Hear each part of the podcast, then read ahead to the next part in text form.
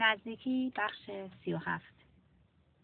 در همون باز شد. من منتظر موندم و پسرم و تو لباس خوابش با عکس بطن دیدم که تو نور سبزرنگ در حالی که خواب بود خودشو می‌کشید و وقتی به من رسید دستاشو بالا گرفت.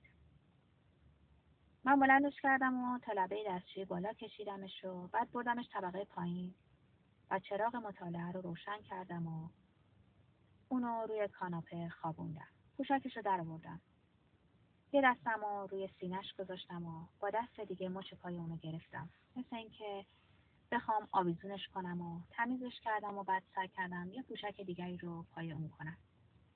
مثل اینکه بخواید لاستیک یه ماشین در حال حرکت رو عوض کنید. دست آخر موفق شدم لباس خوابش رو تنش کنم.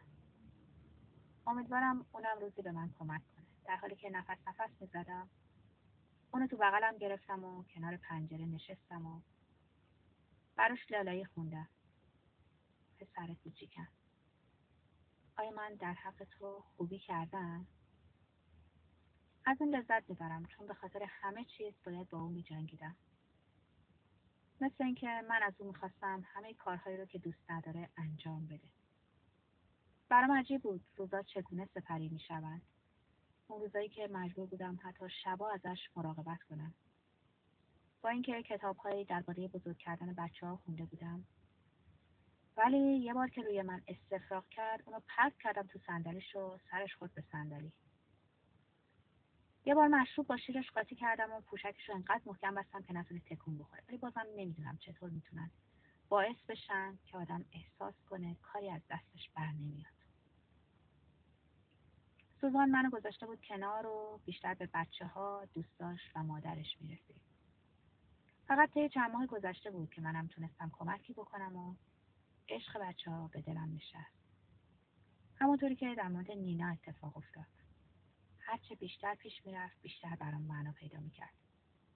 مثل اینکه درای بسته لذت یکی پس از دیگری باز می‌شد و منو در بر می‌گرفت و باعث خوشحالی من می‌شد.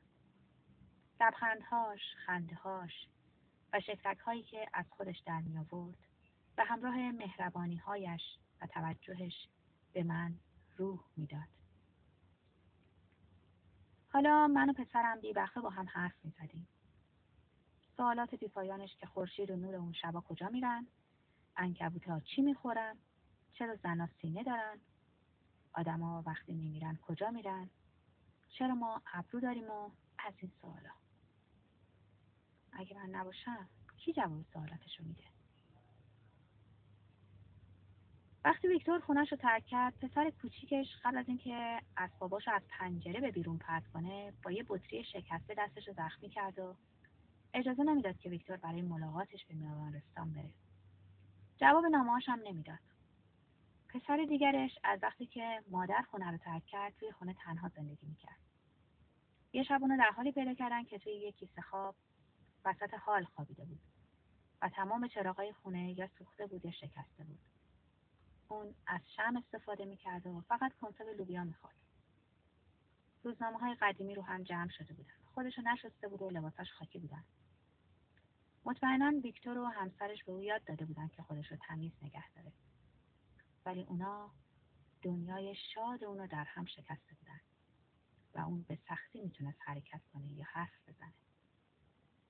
ویکتور هنوز سعی داره که اون خرابی ها رو یه جوری ترمیم کنه.